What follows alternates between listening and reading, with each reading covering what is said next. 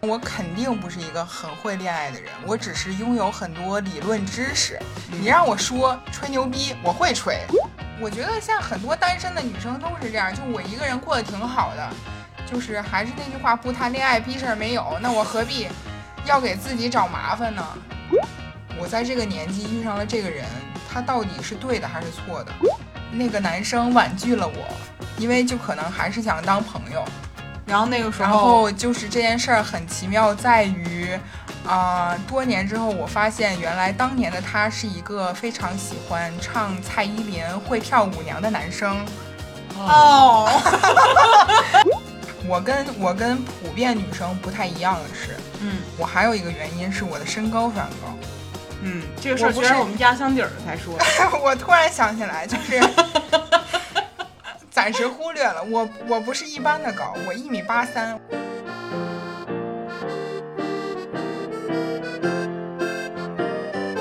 Hello，欢迎来到百分之十 Radio，我是胡心树。我是帕洛马尔，今天是二零二二年的第一期播客了，然后在本期播客内容正式开始之前呢，我们想建一个社群，来让所有听我们播客的朋友们能够聚在一起聊聊天儿。嗯，嗯，然后呢，由于口述这个方法很麻烦，所以我们就把这个加入社群的方式放在简介当中啦。如果想进群和我们一起来聊一聊天的朋友们呢，可以在简介里面查看入群的方式。哎呀，听着好像微商啊。呃，为什么要建社群呢？是我们发现，其实有很多小伙伴们带着一些就是，呃，播客的 sense 是比我们强的，所以呢，我们也想听听大家的意见，来做一些选题上的参考。有什么我跟帕老师聊的不周到的地方，也不指望着大家指出，反正呢，就是可以大家在群里面互相聊聊看，开开心心的就得了。嗯嗯，然后呢，今天作为二零二二年的第一期播客，我们请来了一位我们非常熟悉又陌生的朋友。怎么这么陌说生？在哪儿了？对于大家陌生，对于我们熟悉，这句话在去年的第一、第二期播客里面也是这么介绍阿仁的。对，对，呃，来，这个嘉宾介绍一下自己吧。大家好，我是安心，然后我可以说是大家非常熟悉的老朋友，但是又很陌生，因为我一直属于，呃，潜伏在婚书背后，潜伏，对感觉是谁调来的？从来没有抛头露面过。 对，然后安心呢，就是主编，其实，在五年、五六年当中，一直在为胡云舒这个账号贡献很多的爱情灵感和选题内容。但其实很奇怪的一点呢，也不能叫奇怪，就是我站在我的角度上讲，是一个很分裂的一个状态。因为安心从来没有谈过恋爱，但他就源源不断的能够涌出一些来自于爱情的感悟。帕老师，你有好奇过这件事情吗？有啊，但是就觉着还好吧，就是我觉得理论和实践是完全两个不一样的东西。所以你其实能够觉得，比如说很多人很会谈恋爱，但他从来没有谈过恋爱。是，来，安心自己来说一说这种感受，就你会觉得你去撰写爱情文章和你实际上，呃，没有过爱情经历这个事儿是相悖的吗？不相悖。就是我首先声明，我肯定不是一个很会恋爱的人，我只是拥有很多理论知识。你让我说吹牛逼，我会吹。你真等我谈恋爱，没准儿我还不敌某些人呢。这某些人可能是我， 就是我会说，而且就是我很善于充当我身边朋友们的一个倾听者。就很多人失恋了呀，或者有感情问题，很纳闷儿。我跟我周围人都很纳闷儿，他们都会来找我问我，我也很纳闷儿，我没谈过恋恋爱，你为什么来找我呢？这个其实我能理解，就是很多就是没有，就或者说正在单身的人，反而是最适合去给别最人闲的，不不不不不，就是最会站在一个更客观的角度去看待这个事儿的，他不会把自己当下的感情问题带入进去。哦，那可能就是因为，正是因为我常常处在这种情况当中，嗯，我拥有的理论知识反而越来越多，哦因为大家都来问我。就是一个积累的过程。对，对，其实，在想跟你聊今天这期播客之前，我写了一个简单的大纲。嗯。然后我最好奇的一件事儿就是，这么长时间你没有谈过恋爱，是因为你从来没有对别人动心过，还是你本身就是并不向往感情感关系这样的一个状态，还是说什么其他的原因？嗯，仔细想想挺复杂的，我因为我可能是综合的一个原因，就是我既没有遇到一个真正让我很喜欢的人，嗯我也没有那么向往爱情，因为我怎么说，在生活中见识过、见识了一些不太好的一方面，嗯所以我对这方面，嗯，可能是现实让我不向往，但是我双鱼座的精神又让我对这个爱情产生了一些好奇，嗯，是这么综合的一个状态。就你有比如说印象中自己曾经非常心动的时刻吗？就那个我感觉，我没有特别上过头，就是我没有为一个人茶不思饭饭饭不想的这种状态，完全没有。啊？就那你没有看过言情小说，或者说看电视剧说代入，那就是就是噌的那种心动的感觉那吗。肯定会，就是我看我小时候特别爱看言情小说，然后，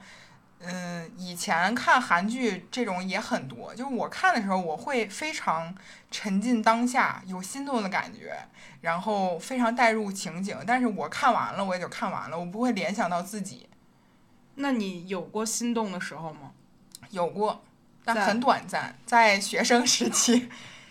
大概多少岁的时候？初中嗯，是是是多少岁啊？初中多少岁？就我十是十一到十四，就啊十几岁嘛。对，初中我人生唯一一次表白是在初中的时候。然后呢？然后那个那个男生婉拒了我，因为就可能还是想当朋友。然后那个时然候，嗯后就是这件事儿很奇妙，在于啊、多年之后我发现，原来当年的他是一个非常喜欢唱蔡依林、会跳舞娘的男生。哦，嗯，我长大之后没有再跟他接触过，所以我非我不确定他是不是像我想的那样。嗯，但是现在回想，有一些嗯端倪。啊、不太对劲。 那我拿西不露的来刷 一下，你哎看你天天加这些话，都一点都不往里 放。能放啊？嗯，我真幽默。然后我当初喜欢那个人，是因为我们每天一起上下学，嗯然后嗯，我个子比较高，我是坐在男生那排的嘛，嗯然后我们每天就是上课就是扯闲天儿，反正就是一个特别幽默的男生，我觉得他很有趣。嗯，哦我现在也不确定我是把那个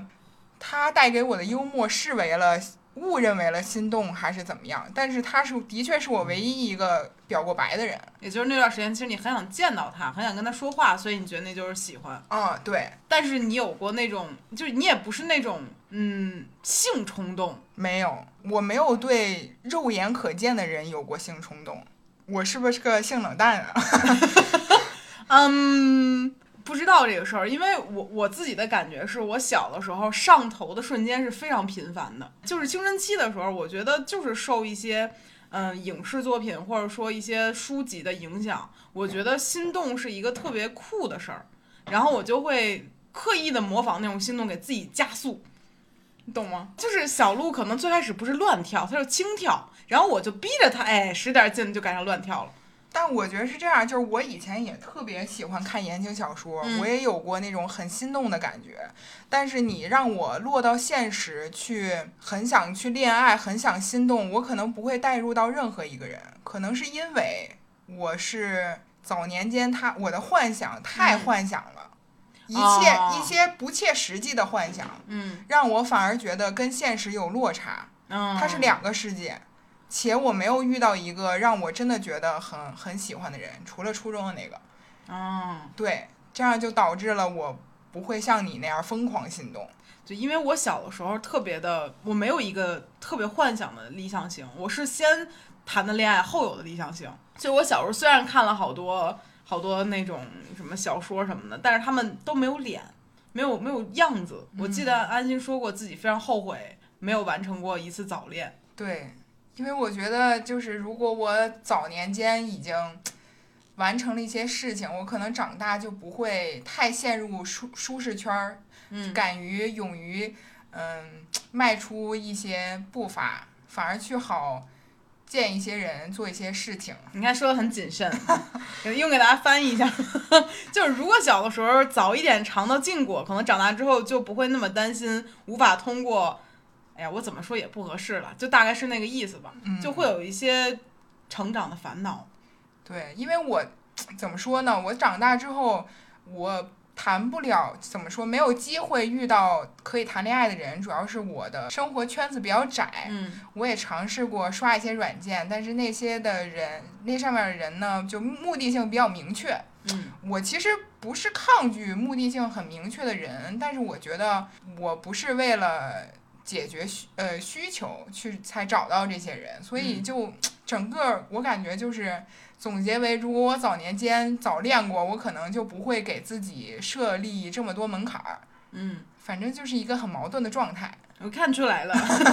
就因为感觉好像现在所有人都没有什么办法认识新的恋爱对象，嗯但是刷社社交软件基本上是最快的一种途径，但这个途径就伴随着对方可能是只是想约炮，但是呢，呃，我们却抱着一丝想跟他谈恋爱的幻想。但是往往这样的情况都会让双方产生一个很目的性不明确的一个沟通，反正就越聊越乱。对，反正很多人都是这样。但如果早年间可能如果早恋过呢，是不是很多事情就变得容易一些呢？其实也不见得。我感觉我在嗯、呃软件上，反正是遇到了各类错的人，就是没遇到过一个对的人。让我想起来一件非常有意思的事儿，就之前我们接过一个广告，后来这广告黄了。啊，然后呢，当时这个社交平台呢是跟我们说说它这上面所有的男性都非常高质量，然后我们就秉着就是做任务的心态去刷这个 APP。当时是秉本来想的广告思路是让安心在上面真的找到一个恋爱对象。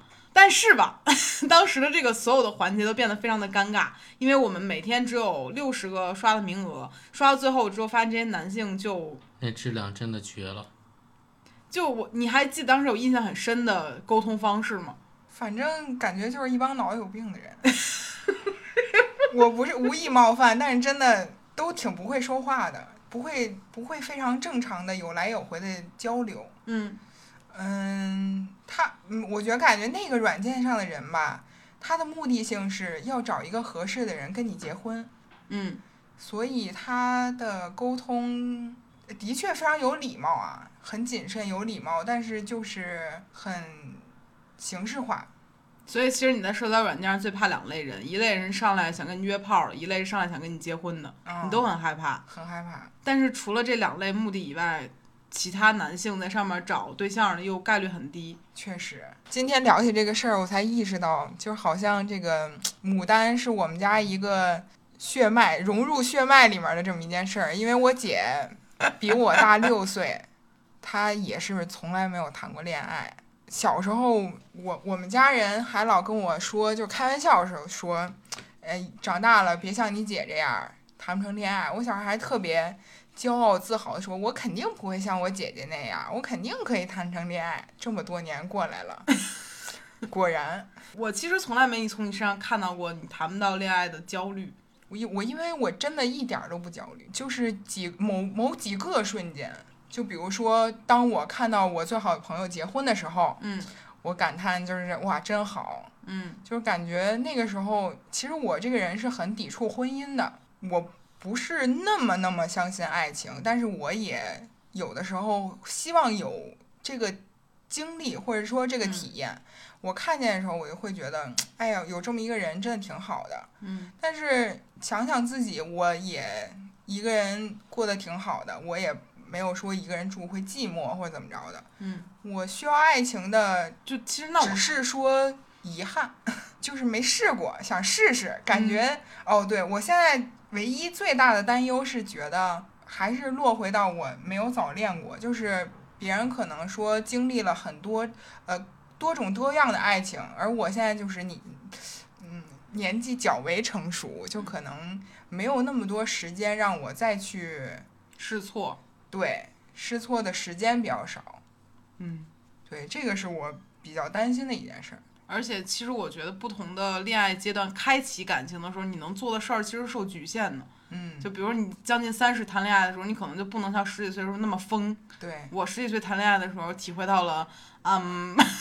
就可以去尝试一些不负责任的谈恋爱的方对式。但三十岁的时候就挺难的。很难。嗯，哎呀，这让我想起我自己曾经写过几本的日记，里面写满了我青春期那些完全不配在长大之后拿出来读的东西。那些如果没有经历过，就不要 再经历了，那也不是什么好事儿，好吗？不，不是这样的，我觉得其实，嗯，可能对于感情这个事儿，比如在我的概念里，就是多种多样就很好。有些人可能就觉得从一而终很好，每个人的角度不一样。但是其实，比如说安心做了几年主编，五六年，你其实，在后台见过非常非常多的爱情故事的投稿，然后可能比你一个人能经历的感情要多很多倍，就你能见到各种各样稀奇古怪的爱情的模样。就你有没有什么印象中几个故事让你会对感情觉得哦还好我没有，或者说还有几个故事你觉得要是我有该多好？你现在能想到一些印象深的故事吗？我现在突然想到的是，咱们前几天发了一篇文章，叫《恋爱五年》，她嗯、男朋友跟我恋爱的时候，啊接受了跟嗯家、呃接受了家人安排的相亲，嗯然后后台有个姑娘就来问，就是她跟这篇文章有这篇标题嗯有类似的经历，但是她在我这儿看来，如果我的男朋友在跟我谈恋爱的时候去接受家人的相亲，我是不接受的。嗯但是这个姑娘，我我她经呃经历了类似的事儿，但是还在纠结，说我还要不要继续这段谈恋爱，嗯，让我特别想不明白。啊让我想起来另外一个让我们更想不明白的事儿，就是在这个征集前面两周，有一个呃不是征集的人突然来说说她老公出轨，还还有什么各种各样的原因，她抓到了把柄，然后说了很多控诉呃对方伤害她的点，嗯最后她问我们说我该不该离婚，然后那一瞬间其实你记得那个吧？我记得我记得当时那个女生还发来了很多跟对，还有还哦有跟第三者的对话，对，就是她，说她的小三儿，她联系上了她老公的小三儿，嗯，然后他们之间还产生了一些对话，甚至两个女生之间还很有共鸣，好像说了一些都不能算是抨击对方，而是共同指责那个男的的话。我我印象深刻的是，那个人一直在跟第三者确认是她的老公到底跟第三者在一起多少天，发生了多少次关系，而有且花了多少钱对，啊、然后当时那个事儿看完之后，他还是最后问了我们一句该不该离婚。然后我会觉得，你说这些事情看到之后有一定打击，打击啥？打击就是想要恋爱的积极性， 就是觉得我现在一个人，我觉得现在很多单身的女生都是这样，就我一个人过得挺好的，就是还是那句话，不谈恋爱逼事儿没有，那我何必要给自己找麻烦呢？就是就是一直在这个很想恋爱有一个人陪和，呃一个人自己反倒不如清静轻松这种状态来回徘徊。因为我之前算过好多次命，嗯就是我也算过，对，我我曾经有几年吧，两三年几两三年前处于一种非常想谈恋爱，但是自己个人又不是很努力，还没有开始接触软件。但那个时候，我觉得你的状态就是我该有了，而不是说就是我觉得我应该谈恋爱，所以我着急，但是又没有什么太多的行行动。嗯，所以我一我会一直就是算塔罗、算八字，就各种。我有段时间每年都在算，我今年没有算了。然后你就算什么时候能掉下来一 个男朋友这种，那当时算到什么？之前我忘了，很早年间可能说是，可能是大概一九年的时候算过一次，让我特别记忆犹新的就是，几乎所有人都说我我算了我说我是晚婚命，嗯，然后说我所谓的正缘很晚出现，但是这个人很好，巴拉巴拉的。然后当时有一个人跟我说的是二零二一年还是二零二二年，我忘了，反正就是我一九年算，距离呃那个所谓的人出现还有几年的时间，说他一定会出现。但是由于记忆模糊，我忘了具体是哪年。但是自打这个二零年开头，我就总觉得那个人要来了，那个人要来了，但到现在。这个二零二二年了，还是没有来，我放弃了，爱来不来。我、但是我觉得我我跟我跟普遍女生不太一样的是，嗯我还有一个原因是我的身高非常高。嗯，这个事儿我不全是是我们压箱底儿的才说。 我突然想起来，就是 暂时忽略了我我不是一般的高，我一米八三，我感觉现在很少都能见到，嗯，呃虽然人人嗯就是没有那么高的男生，而且很多我接触过的聊过的男生知道我有这个，就是知道我这个身高。就会感叹啊，你这么高啊！让我想起来那段时间安心在聊社交软件儿的时候，有的男生自己软件会写我一米八五或者我一米八几，因为身高超过一米八的男性基本上都会写在软社交软件上。但是我记得有一个男孩儿，就是他问你你多高，你说一米八三，他说牛逼还是怎么着？就是有一个男的，我我有点记不清楚了。反正每次当他们听到你的身高的时候，他们给的一些反馈往往都是你不想听到的。对，但是我记忆深刻的是，我在社交软件上有两个人的回答让我觉得很好，一嗯个是。他上来就说：“我好喜欢个子高的女生，因为就是我为了不想怎么说节省一些时间，我在我的个人简介上直接写了我的身高，嗯这样就是不会给那些后来知道的人带来一些负担。我是这么想的啊。他所以他上来第一句话就跟我说：“我好喜欢个子高的女生。”还有一个人是在跟我确认了一下啊，你真的一米八三？我说是的。他又说：“那你们家基因真的很好。”哇，好会聊哦。但是哈、哈，他们一个想跟我约炮，一个已经有女朋友了，这就是现实。啊，有女朋友的是，呃，有女朋友是第一句话说喜欢个子高的女生，但是就是他有女朋友还刷社交软件跟你加上的好友。就是他对家已经有个个子高的女生了，他只是告诉你，嗯，而且是聊着聊着，他突然跟我坦白，其实我有女朋友了，呃然后我就止住了。呃，呃， 那除了这两个人以外，你再也没有遇到过一个对你在表达这个事儿上很礼貌的人，或者说很会其他有礼貌的也带着一些很明确的目的性，他们俩是一上来没有特别明确目的性的，嗯就这两个是让我记忆最深的，其他的就啊你怎么这么高，就是这种的。其实我去上海的时候，我见了一个，去上海的时候这见了段一个我都不知道，你快说我说。没有说嘛，没有但但是吧，就是他是在 Tinder 上 super like 了我，嗯然后呢，那个人长得就是一副亚逼的样儿，那是什么样儿呢？我就很好奇，我说我就好奇为什么这种人会 super super like 了我，我就好奇，我也我也怎么说，他也不是我喜欢的型儿，我就是好奇，我就问他，我就怎么说匹配了之后，我就问你为什么会喜欢我，嗯他也是说是那种呃很喜欢个高的女生，然后他说他好像一米七几左右吧，然后他跟我说了一句，说我想把头靠在你的肩膀上啊， 我当时我就嗯，然后你见但到是我因为我之前去上海嘛，我我就我因为是我压根儿没有对他抱着期待，我就是像当朋友一样见见。就是因为之前我的朋友都说你划了这些人，你聊了你也不见，为什么呀？你见，正好那天几个朋友都在上海，嗯然后正在喝酒，喝多了就说那见吧，见了约了出来见面。然后呢，怎么说呢？就是这是一段非常奇妙的经历，在于他来见我的时候，他说他非常不舒服。他见我第一面儿就开始在那个嗯墙角那儿蹲着，他很难受。我说：“嗯那你难受，你为什么还要出来啊？”他就说：“我是来的路上突然难受的。”他说他好几宿没睡，我忘了具体怎么着了。然后，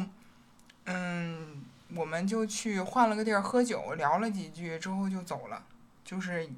他一全程难受，我跟我朋友在那儿喝酒。那你见到这个人的时候，会有落差感吗？虽然说你没有抱着谈恋爱的目的，就其实也我我不是会有落差感，他应该也是你第一次去线下见的，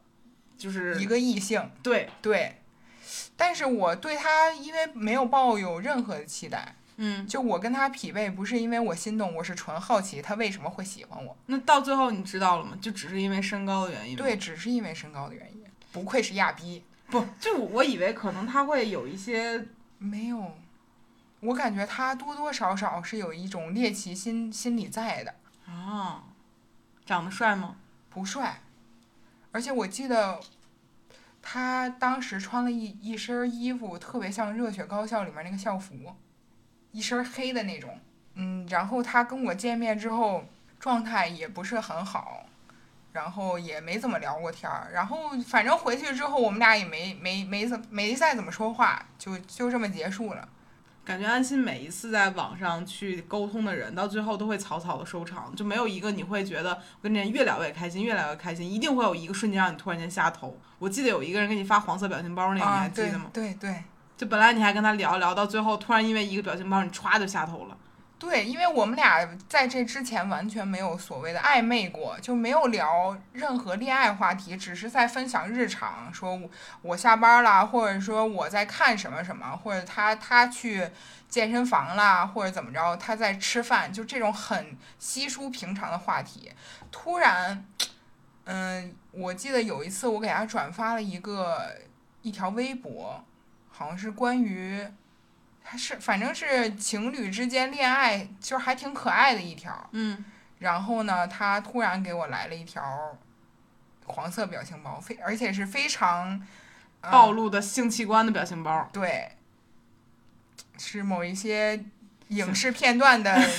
节选，对动态节选。然后我我那在那个瞬间就是觉得好奇怪呀、对呀、很奇怪啊！当时我就，因为我跟他聊天儿，我没有什么心动的感觉，我只是觉得他是我正在接触一个人，一个人，就可能他节奏没有那么快。包括其实我之前，呃，那个人我刷到他，当时他是在天津的，嗯他我也不知道为什么我就能刷到他。然后呢，我们俩聊过之后，才知道他在天津，我还。呃，问他就是说你会不会来北京或者怎么怎么嗯着，就是想见个面嘛，就是所谓的我是那种见了面之后才会真正心动或喜欢一个人的这么一个人。嗯我们俩当时是单纯基于聊天儿，然后还没聊的怎么暧昧呢，然后直接就给发黄色表情包直了。对，直接给我来一黄色表表情包，我就你能886理解这个事儿吗，潘老师？不能，嗯我也不能，我不知道他怎么想的。当时他给我发完了，我就再也没跟他聊过了。他后来再跟你说过话吗？我就发过，我没有删他啊，但是我发了朋友圈之后，他当时给我留言了一条，咱俩好久没聊天了，嗯，依旧也也很有些奇怪。是，就感觉说不上来，哪儿都古古怪怪的。是的，嗯，嗯就是你观察到了很多感情上的各种负面、正面的信息，嗯你自己也体会到了很多这些东西，所以你一直都是以一个纯粹的观察者的身份在看待这个事儿，嗯，是的，然后你也能够捕捉到非常多感情里面的一些细节。对，你觉得这是靠，比如说，嗯，靠你朋友们的帮助。和你自己的一些脑补的东西来完成。其实我脑补的成分没有那么多，我所有的感悟都是通过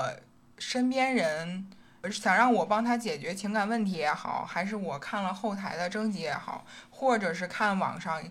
一些别人的讲述自己爱情故事的一些感悟啊，当然也也有我个人经历的极小一部分，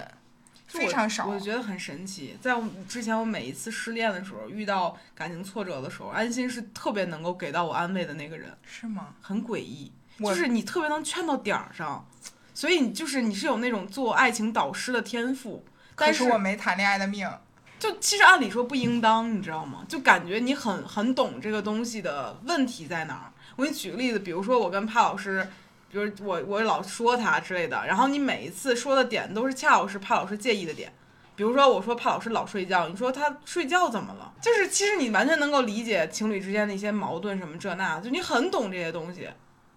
但是无处施展，对，所以我将我的热情全都发挥当在文章里，把我的余所热。嗯所以，我特别想看你真的谈恋爱。就我觉得，或许安心是一个很会经营感情的人。我觉得等我谈恋爱，我一定天天找我们求助，对我、嗯我肯定会想的特别多。因为对之前瑞瑞她没有谈恋爱的时候，嗯，那个相当于现在她是第一段感情，但非常的稳定嘛。然后我那会儿就觉得瑞姐会不会也是，就是像我们一样，像我一样，就可能是那种作精型性格，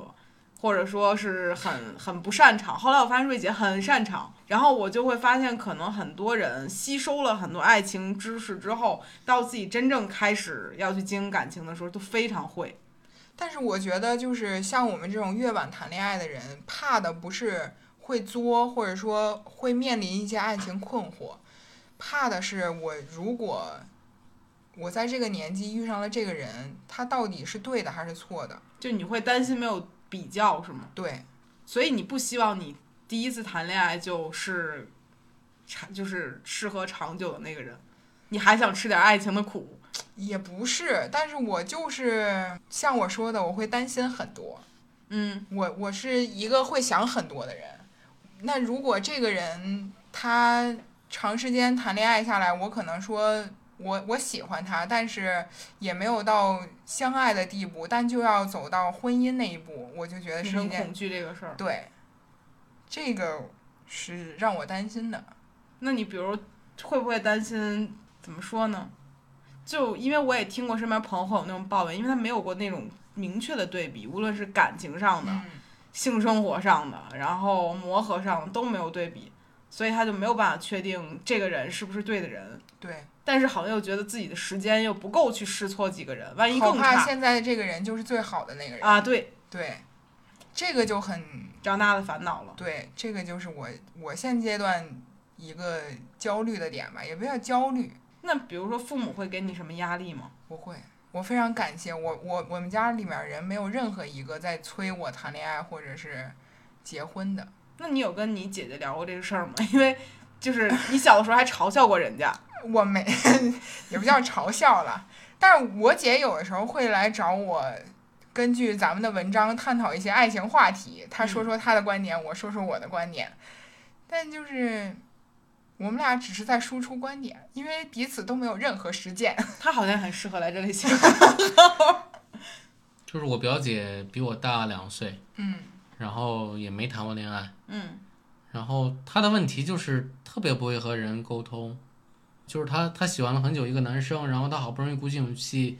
去向那个男生聊天儿，然后那个男生他当时在德国出差，因为他是一个他们公司驻外的一个人，然后他和那男的聊天内容是你能给我代购几个洗面奶回来吗？除此之外没有聊其他任何事情，就没有表达任何的关心，也没有表达任何的喜欢，只是说你能帮我带个洗面奶回来吗？所以如果有人跟你说能帮我带给我洗面奶回来，或许他喜欢你。那表姐是不是觉得这个带洗面奶就是明显的暗示啊？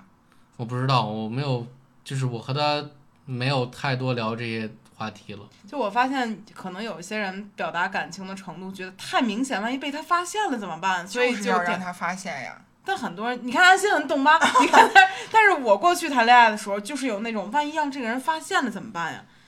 就得哎，不能让他太发现，但是又得让他发现。你看这种奇怪的拿捏，就是不如不思考。对我现在不是那种不会明显的暗示，我现在问题在于没有人是谁对人，其实我们现在，我跟帕老师都有一些魔怔，我们满地去搜寻一米八以上的男的，就是一个哎对，那你对身高这个事儿还会有明确的我我嗯肯定是希望他最起码能一米八，嗯就是不要比我矮很多，嗯就是毕竟作为一个女生，还是想找一个所谓的能够依靠的对能够依靠的人。嗯但是如果我真的特别喜欢这个人，我也不介意说他比我矮。但现在就是无论什么身高，他压根儿就没有。听到这里，大家应该也明白我们是什么意思了。哎，这期大家我的手机 号这期播客也不是白录的，大家把这个波形图打印出来，就会发现一个二维码。 没有啊，就二维是码我们放简介里了。 就我们其实是希望能够在二零二二年见到安心谈恋爱的。实不相瞒，在整个心里有数工作室里面，就差安心了啊！哎，不对，还有一个人，嗯，但那个人我们也不着急，他他他自己在努力着对呢。对对对对，就是这种感觉是很很难描述，竟然会有一种老母亲的感觉。呃，我从大学开始，从大学到毕业后第一份工作，再到现在，每一个阶段我都有一个老母亲，都有吗？都有，就是觉得好希望我赶紧谈恋爱，都但又好怕我被别人骗，就是啊，确实总有是这么一个人会有会跟我说这些话。但是我担心的点并不是说想让你结婚，而是我想让你尝尝爱情的苦嗯，尝和尝爱情情 的甜，就它是一个综合的东西，因嗯为就是你写了很多东西和你实际的感受是截然不同的。是我可会写了在这事儿上，然后到那种事儿上哭的第一个永远是我，我就是这种人。我其实觉得，就是我哪怕有这么多理论知识在，但是真的咱们有的时候在讨论选题的时候，对于异性的某些反应和他们的行为分析，还是猜不准，对我还是预测不准的。就是我永远没有那些拥有实践经验很多的人你还想是的明猜不白。准。对，就我只是非常浅层的理论知识，是还是那句话，要吹我会吹。我还能给利物浦指导球赛呢。对，那真 是还是不一样的嗯。确实是，嗯，明白明白但是有些人谈恋爱、结婚了都不知道对方想睡觉的时候就是想睡觉，啊，谁呀、不知道。谁呀、这么过分？谁呀、那恋爱怎么谈的呢？说真的呢？所以其实聊到最后呢，大家也不免看出来，会谈恋爱的人还没有机会施展，而像有一些不会谈恋爱的人，却恰好乘上了爱情这艘小船，嗯，就是船上的另外一个人正在受苦，但是这不是巧了吗？一条船上的蚂蚱，是不是？反正，哎这呀，都是啥呀？ 好了，就是感谢安心做客播客，聊聊自己的故事啊。我怎么说呢？感觉让你聊聊不是最重点的，最重点的是二零二二年给大家安利一个好女孩，希望安心能够谈上恋爱，嗯，一米八三以上的，一米八零以上的就行，要求放低一点儿。嗯那能够接受一米八三一的 人，我觉得其实很奇怪，咱们身边女孩都很高，小新嗯一米八一二嗯， ，Super 他说他一米七六，我觉得不止，对，但是他们都是怎么说？接触男朋友是非常早期，那是对，可能我错过了那个早期。哎呀，又就是说回去了。啊，那不重要。我觉得既然说了晚婚，好的人在后头等着你呢，应该能够也快遇上了吧？好了，那本期播客就到这里了，感谢安心的到来。帕老师，最后求求你说句话吧，拜拜。 拜拜。拜拜。